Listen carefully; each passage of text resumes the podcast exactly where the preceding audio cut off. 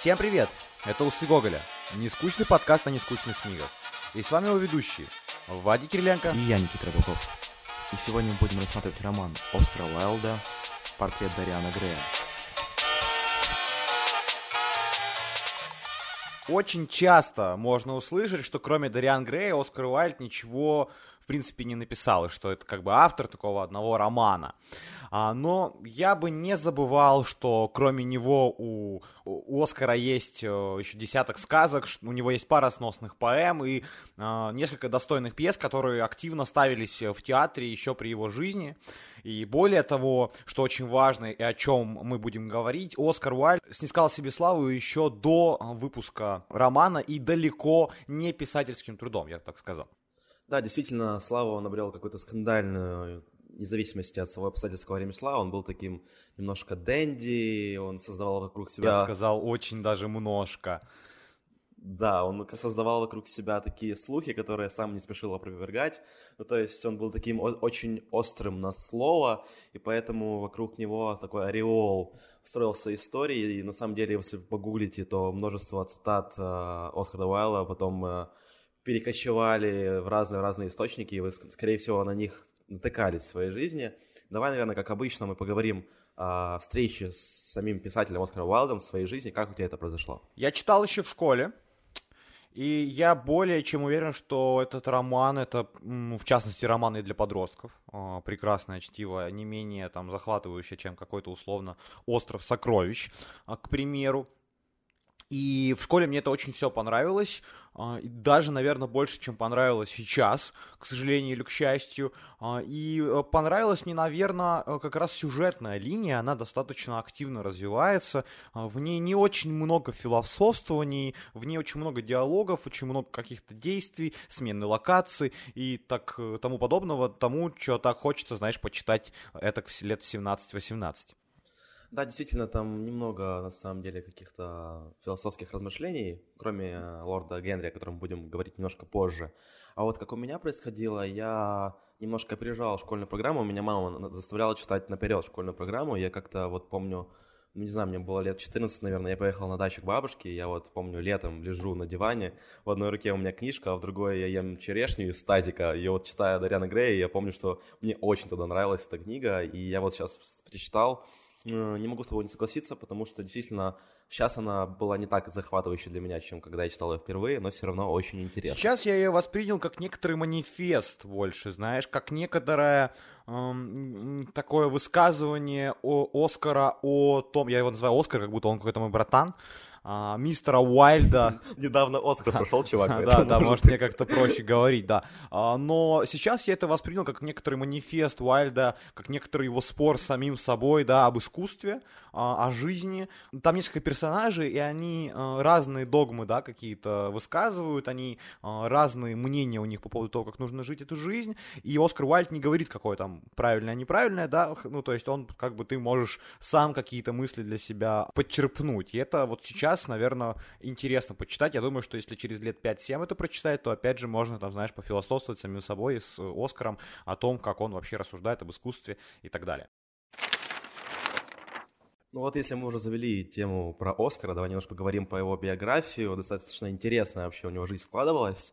Вот, он родился в викторианской Англии, вот давайте немножко очертим вообще происходящее, то есть это такие пуританские нравы, это гедонизм и прочее. Вот э, Оскар Уайлд родился 16 октября 1854 года в Дублине, в Ирландии. Он родился в достаточно зажиточной семье, то есть у него была богатая семья. У него было хорошее образование, он сначала получил образование на дому, потом он отправляется в Королевскую школу Портера, потом уходит в Тринити колледж и отправляется в Оксфорд. И на протяжении его вообще школьной и ученической карьеры он вот как раз, что мы говорили ранее, вот строит вокруг себя всякие истории, то есть он э, такой очень интересный молодой человек, он очень острый на словцо, и он всем, безусловно, нравится, еще до начала вообще своего писательского ремесла. В возрасте 24 лет Уайльд переезжает жить в столицу Великобритании, а, то есть тот самый Лондон, и становится достаточно популярным таким а, завсегдателем а, светских салонов. Он достаточно ироничен, противоречиво одевается, такой сотканный из парадоксов, словно Печорин. То есть он, в принципе, в, в романе частично опишет такой светский мир, некоторые Онегин украинский мир, к которому он сам, собственно, принадлежал, и а, он был даже не то чтобы последователем моды, он был таким законодателем, я бы сказал, и, собственно, таким же законодателем будет и Грей. Да, и потом он отправляется после какого-то уже становления в Великобритании, он отправляется путешествовать, он отправляется в США, он отправляется с лекциями про искусство. Вот интересная вещь, помимо того, что его лекции проходили с огромным успехом, в принципе, он заработал себе огромную армию поклонников, вот, то, что он однажды заключил пари с э, одним человеком, и пари заключалась в том, что нужно написать самый необыкновенный рассказ, то есть то, что вы, не произошло в реальности. И он проиграл этот пари, потому что чувак другой просто начал фразу с того, что «однажды американский джентльмен». И все. То есть это настолько невозможно вообще. И Оскар Уайлд признал, что он проиграл, это очень интересно. Вот, и после США он возвращается, действительно, он возвращается в Лондон и начинает писательскую свою карьеру. У него появляются дети, он пишет им сказки, такие как «Счастливый принц», «Мальчик-звезда», «Преданный друг». Вот, и становится, собственно, известным, известным автором на то время. Я бы сказал, что общество уже подталкивало его к написанию романа. Вот не хватало а, Уайльду, он уже как бы такой был известный чувачок, уже его уважали, но не хватало ему еще для такого крепкого становления большого романа, а, великого романа, и публикуется в 890 году, и а, сразу же, конечно, она попадает в опалу, сразу же на нее пишутся сотни рецензий, большинство из них негативные, и, что интересно, один из рецензентов даже немножко предугадает будущее писателя, он скажет, э, напишет свои рецензии о том, что если вы действительно верите в то, что вы написали, вы скоро а, окажетесь в полицейском участке. И, как мы знаем из биографии Уальда, действительно у него будут проблемы с законом, но, наверное, об этом мы поговорим а, в конце, потому что роман тесно связан с биографией и заканчивается он тоже так немножко, я бы сказал, предугадывая будущие события а, из жизни Оскара. Ну вот мы немножечко вот действительно подкрадываемся к э, роману, главному роману Уайлда. Нужно, наверное, сказать историю создания этого романа. Она достаточно интересная, тоже овеяна некоторыми тайнами, как и вся жизнь Уайлда. Вот, одна из легенд о том, что э, Оскар Уайлд и Конан Дойл были на, на приеме у одного издателя, и они заключили между собой пари, что каждый из них за полгода напишет по роману. Как мы знаем, э, Оскар Уайлд написал портрет Дариана Грея, а Конан Дойл написал «Знак четырех». Вот. И действительно, они не уложились, оба не уложились в сроки, но вещи получились уникальными, и портрет Дариана Грея навсегда войдет в классику литературы. Я думаю, что мы можем потихонечку пересказывать сюжет. Его я более чем уверен, э, у меня нет никаких сомнений, все знают, э, может быть, смотрели кино или ну, кто не читал, но, в принципе, э, сюжет, я бы сказал, каноничный, и Оскар Вальд, в принципе, не первый, кто пишет об этом, но если в двух словах, Художник, есть художник, его зовут Безил, он пишет портрет Дариана Грея, который дарит э, Дариану вечную юность. А, по ходу сюжета Дариан знакомится с Генри Уоттоном, это такой гедонист, который впоследствии будет отравлять душу юноши своими циничными идеями о том, что удовольствие это главное благо а, и так, так далее. То есть помогает Дориону стать такой на порочный путь, хотя самое что интересное, а, он сам остается, так я бы сказал, не, за, не запятнанным, да, такой немножко он чистенький, сам он в эти пороки не лезет. И молодой Бадриан, он бросается вообще в объятия всех доступных человеку пороков, но, как мы знаем, это никак не отражает отражается на его физическом здоровье. А, удар принимает на себя именно портрет, изображенный на нем юноша, потихонечку превращается в такого старика страшного, с морщинами, с какими-то следами а, пороков э, и так далее и тому а, подобное. Конец немножко трагичный, но мы, наверное, о нем не будем говорить, чтобы не, не спойлерить. Да, также в романе есть любовная линия. Это линия Дариана Грея и Сибилы, то есть в какой-то момент времени Дариан Грей встречает э, молодую красивую женщину, она играет в театре, он в нее влюбляется, потому что она ослепительно красива, вот, и он ходит каждый день к ней в театр, чтобы посмотреть на ее игру. И он как-то стесняется с ней познакомиться, но в какой-то момент времени его проводят за кулисы, они знакомятся, они влюбляются в друг друга, они негласно заключают помолвку. В общем, Дариан Грей очень приподнятых чувствах находится. Он рассказывает об этом своим друзьям, то есть э, лорду Генри и Безилу, они как-то скептично к этому относятся, потому что это некий мезальянс, то есть это у них большая разница в достатке, то есть Дариан Грей получил огромное наследство от своего деда, а сама эта актриса, она очень бедна. Вот, но они все равно идут в этот театр, они видят эту актрису, они признают, что она действительно красива, но актриса играет просто отвратительно. Она настолько не попадает вообще в ритм самой пьесы, что друзья ходят с этого спектакля, они не досматривают до конца. И Дориан Грей приходит в каких-то расстроенных чувствах, он не знает, что делать, он ссорится с Сибилой, он говорит, что он не хочет ее видеть, и впоследствии она кончает с собой. И самое интересное, что а, Дориан Грей не переживает по этому поводу, то есть он не так бы расстроился, как бы расстроился нормальный человек. Это отправная точка от его изменения его души. Он впоследствии он будет превращаться в монстра, и нужно вот четко зафиксировать, когда это наступило. Нужно объяснить, что вот, как мы говорили, есть художник Безил, который нарисовал, он такой моралист, он честный, добрый, хороший человек, а, и есть Генри Уоттон, который его развращает, ну, то есть такой ангел и демон слева и справа на плечах. И когда случилось это происшествие с Сибилой, к Безил, то есть ангел, а, пришел к нему и говорит, пришел его утешить, и он встречает Дариана, который абсолютно не грустит, абсолютно а, не впадает ни в какую депрессию, наоборот, он был в театре вечером, и он вообще в таких достаточно возвышенных чувствах, и Безил ему говорит, ну как же ж так, там, ты ж, э, ну, как бы причастен э, и так далее, что ж ты вообще никак не грустишь? И он ему говорит, что ж ты, Безил, тебе нужно было прийти вчера между полшестого там и полседьмого. Я был очень, я да, был да, очень да, расстроен, ты просто меня не застал.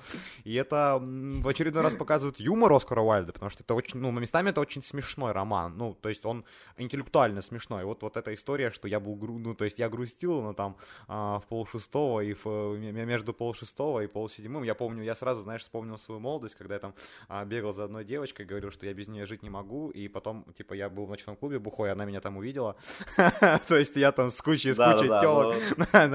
Она просто не застала этот период Да, да, то есть она, она не словила его, и я вот тоже почувствовал себя таким некоторым Дариан Греем, конечно. Ну вот ты затронул немножко тему ангела и демона. Действительно, вот если вот э, посмотреть с точки зрения Библии, это можно разложить на то, что вот это сопротивление ада и рая, то есть Безил это, это бог, а лорд Генри это дьявол, и вот, собственно, они пытаются переманить э, Дариана Грея на ту или иную сторону, и впоследствии мы знаем, что Дариан Грей принимает сторону Причем, ада. мне кажется, что речь идет не о Дариане Грее, а о его душе, да, то есть тут идет о каком-то духовном да, а, да. мире, а, именно поэтому название тоже такое немножко двойственное, потому что здесь портрет, да, есть, есть сам Дариан Грей, и вот портрет Дариана Грея это как бы душа его, да, и мне кажется, что это интересное решение, да, именно показать то, как э, портится какой-то физический, да, объект, ну, то есть, в смысле, какое-то произведение искусства, потому что если бы Оскар Вальд написал бы так, что пороки Дариана Грея отображаются на самом Дариане Грее, да, на, как на, ну, на, на объекте, то есть на человеке, то это было, наверное, не так интересно, потому что он здесь добавил некоторые... Ну, это если вот вспомнить, э, это как Пиноккио, помнишь, он врал, у него нос Да, ну да, очень похоже, но это еще такой некоторый фаустовский, да, движ, потому что он, типа, заключает, грубо говоря, договор, да, с дьяволом,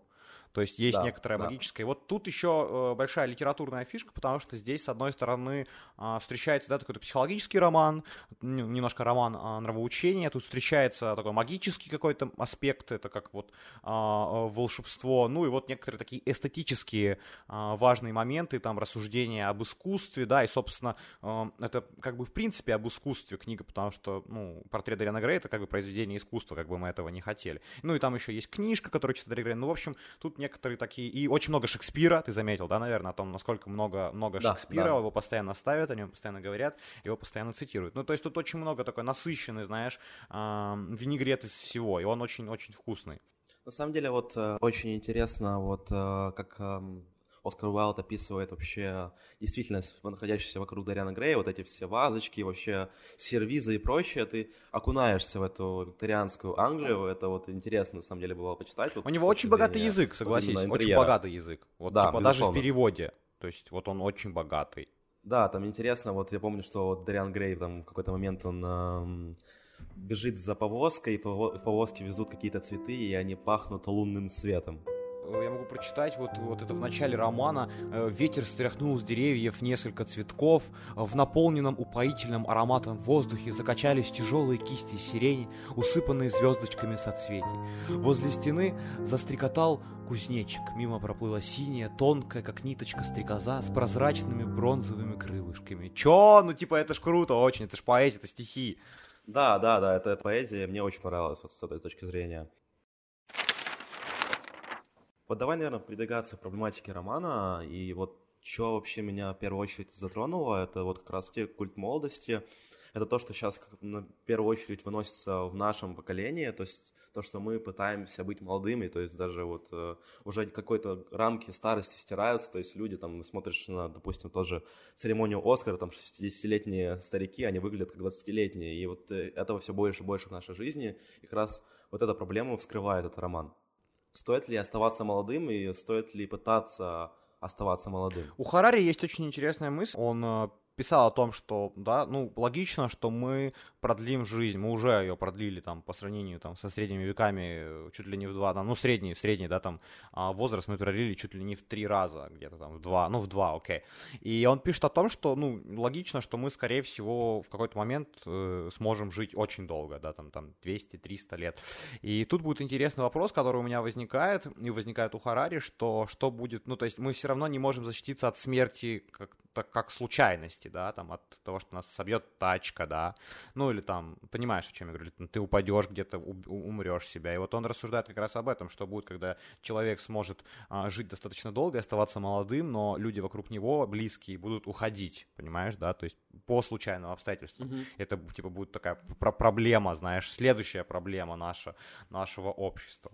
А насчет твоего вопроса, я думаю, что да, я думаю, что стоит оставаться молодым, то есть, ну, если наука позволяет нам продлевать жизнь, продлевать молодость, то да, конечно, но тут, наверное, больше вопрос о внутренности, да, чем о внешних каких-то а, штуках. И если мы говорим о внутренней а, молодости, то, наверное, м- иногда нужно не забывать об ответственности, да, о том, что любые твои поступки, они, собственно, могут так или иначе влиять на твою жизнь. И, собственно, как на портрете Дариана Грея мы видим, что поступки Дариана непосредственно влияют на его душу.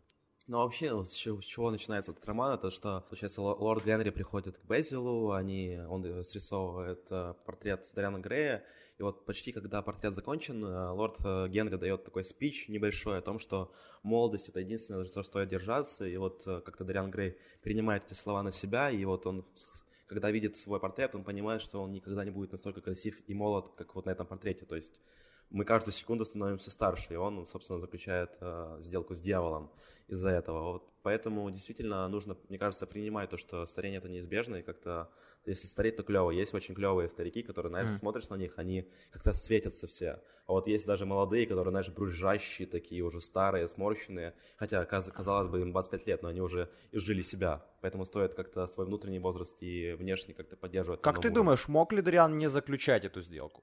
Да, на самом деле вот есть факторы, когда он пытается вернуться и стать нормальным, он хочет стать человеком. Вот даже после смерти Сибила у него есть там некоторые ключики, по которым можно догадаться, что он переживает и он хочет творить добрые дела. Но в какой-то момент времени вот эта вот э, мутация становится неизбежной, он просто катится по, по лестнице. Я вниз. думаю, это происходит, то есть вот именно он не останавливается по очень простой причине. Дариан Грей очень поверхностный чувак.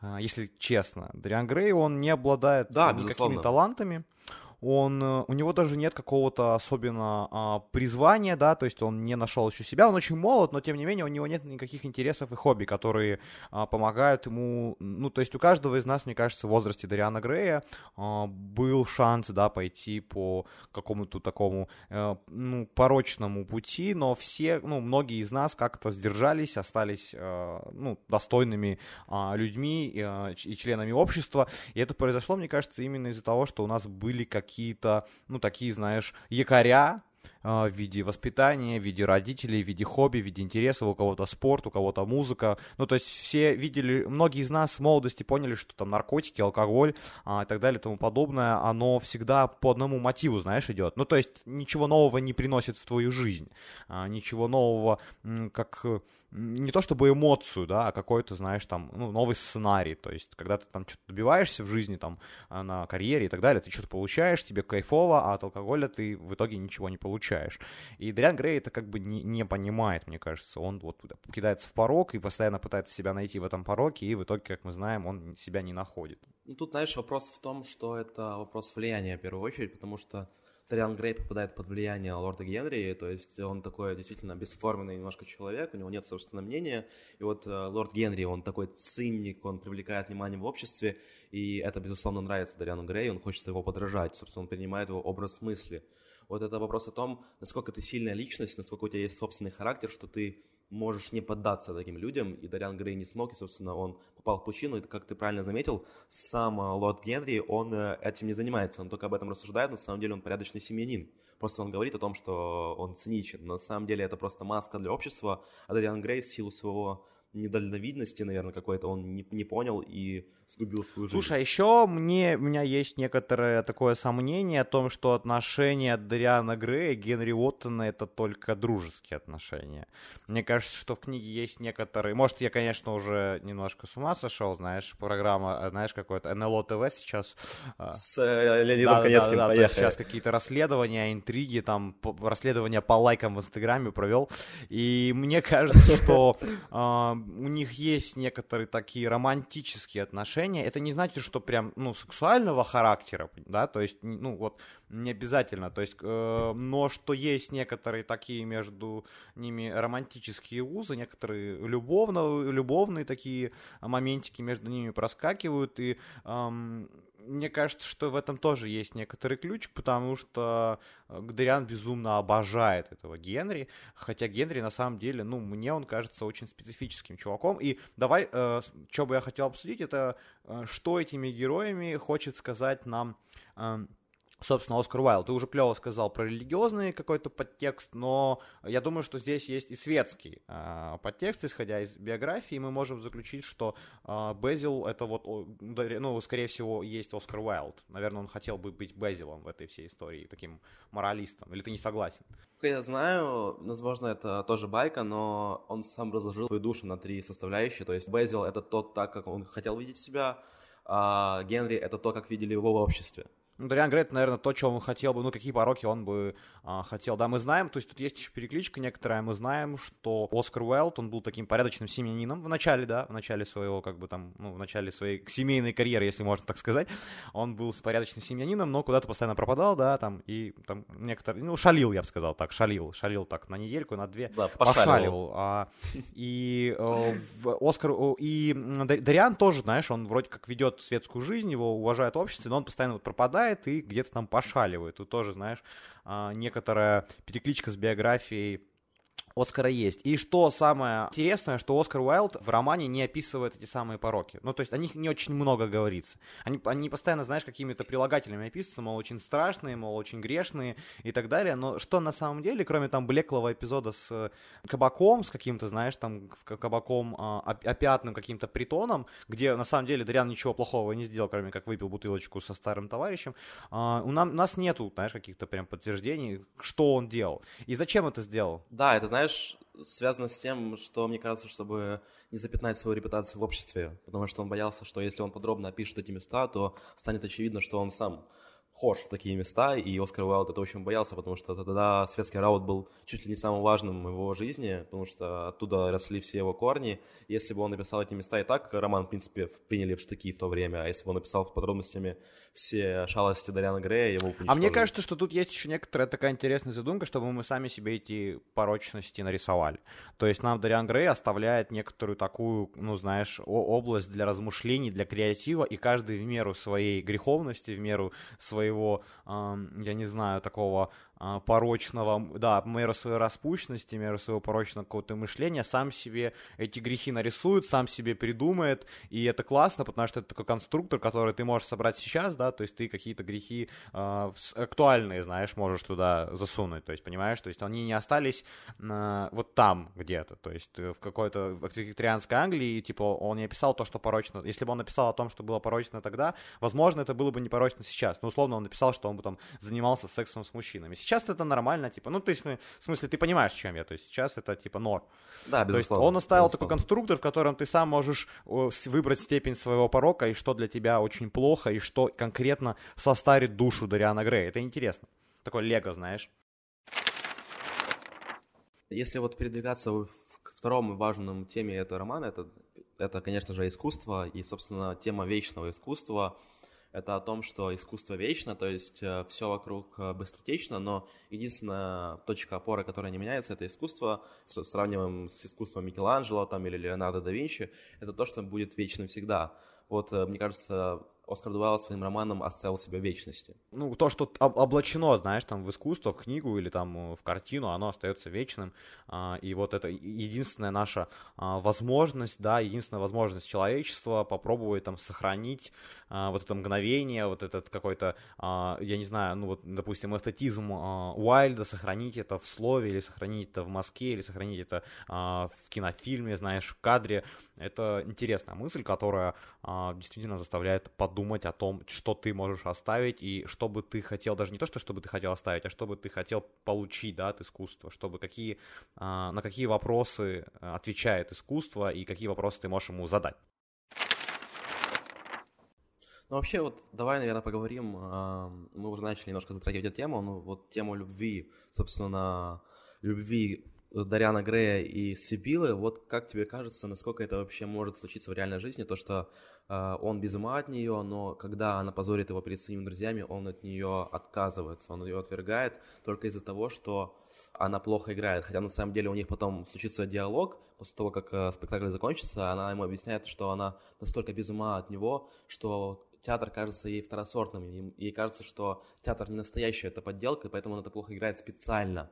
Но ему все равно вот это никак, объяснение никак не, не, его не успокаивает, и он от нее отказывается, собственно, ее бросает.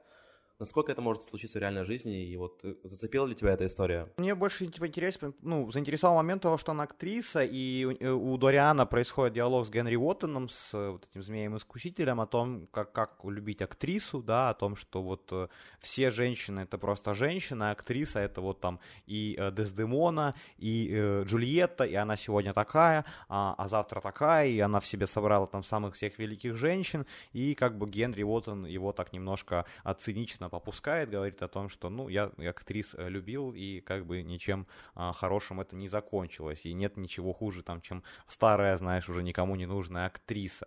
И мне больше вот э, интересовал момент вот влюбленности в актрису, о том, что она на самом деле из себя представляет, о том, как сложно актеру или актрисе оставаться реальным человеком, а не жить какой-то ролью, жить театром, да, и так далее. Вот это интересно, можем это обсудить.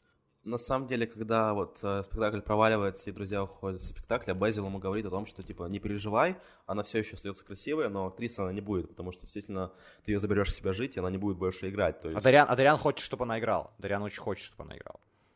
Для него это важно. Вот, ну, интересно действительно, как бы сложились их отношения, если бы Дариан Грей не поступил как сука.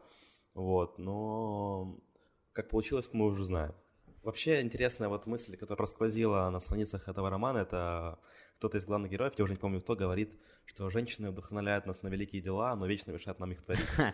Это интересно. А, мне, мне вообще показалось, что Генри, вот он, он такой сексист, у него там а, была а, фраза, что женщины а, это вообще такой, знаешь, как бы бутафорский э, предмет, чуть ли, знаешь, он так описывал о том, что да, декорация, да, декорация что толку от них э, вообще никакого, что они не бывают гениальными, что они выполняют, знаешь, сугубо декоративную функцию, типа им нечего сказать этому миру и так далее и тому подобное, и прям э, очень сексистский, и э, Дариан с ним прям там ругается, там, что ты вообще говоришь, э, что ты несешь, так нельзя э, говорить. Если что, мы за вас, женщины. Женщины рулят этим миром. Йоу, женщины. Йоу, это подкаст «Усы женщин». Ой, блин, это, это, это, это, это, это, я не то имел в виду. Это, это мы выщипаем. это, это нужно вырезать, очевидно, я не то имел в виду. Выщипать обязательно это из нашего подкаста. Слушай, давай потихонечку, время набегает, давай потихонечку к концу, и а, я хотел бы сказать что-то а, пророческий такой немножко Роман, ну вот я вспомню цитату, да, оттуда это единственный способ избавиться от искушения – это ему поддаться. Я не очень согласен с этой цитатой, с ней можно спорить, но смысл в том, что э, Оскар Уайлд, наш любимый Оскар Уайлд, э, не особо так размышлял о последствии э, следования своим желаниям, и в такой пуританской, как ты говорил, Англии, э, он... Сходится с мужчиночкой э, и начинает с ним любовные такие романтические отношения, возможно, не сексуальные, но романтические. И за это его, собственно, судят. И суд становится таким, ну, известным, очень известным делом на то время. Да, там действительно интересная история. А, получается, у того мужчины, с которым он встречался, его звали Альфред Дуглас.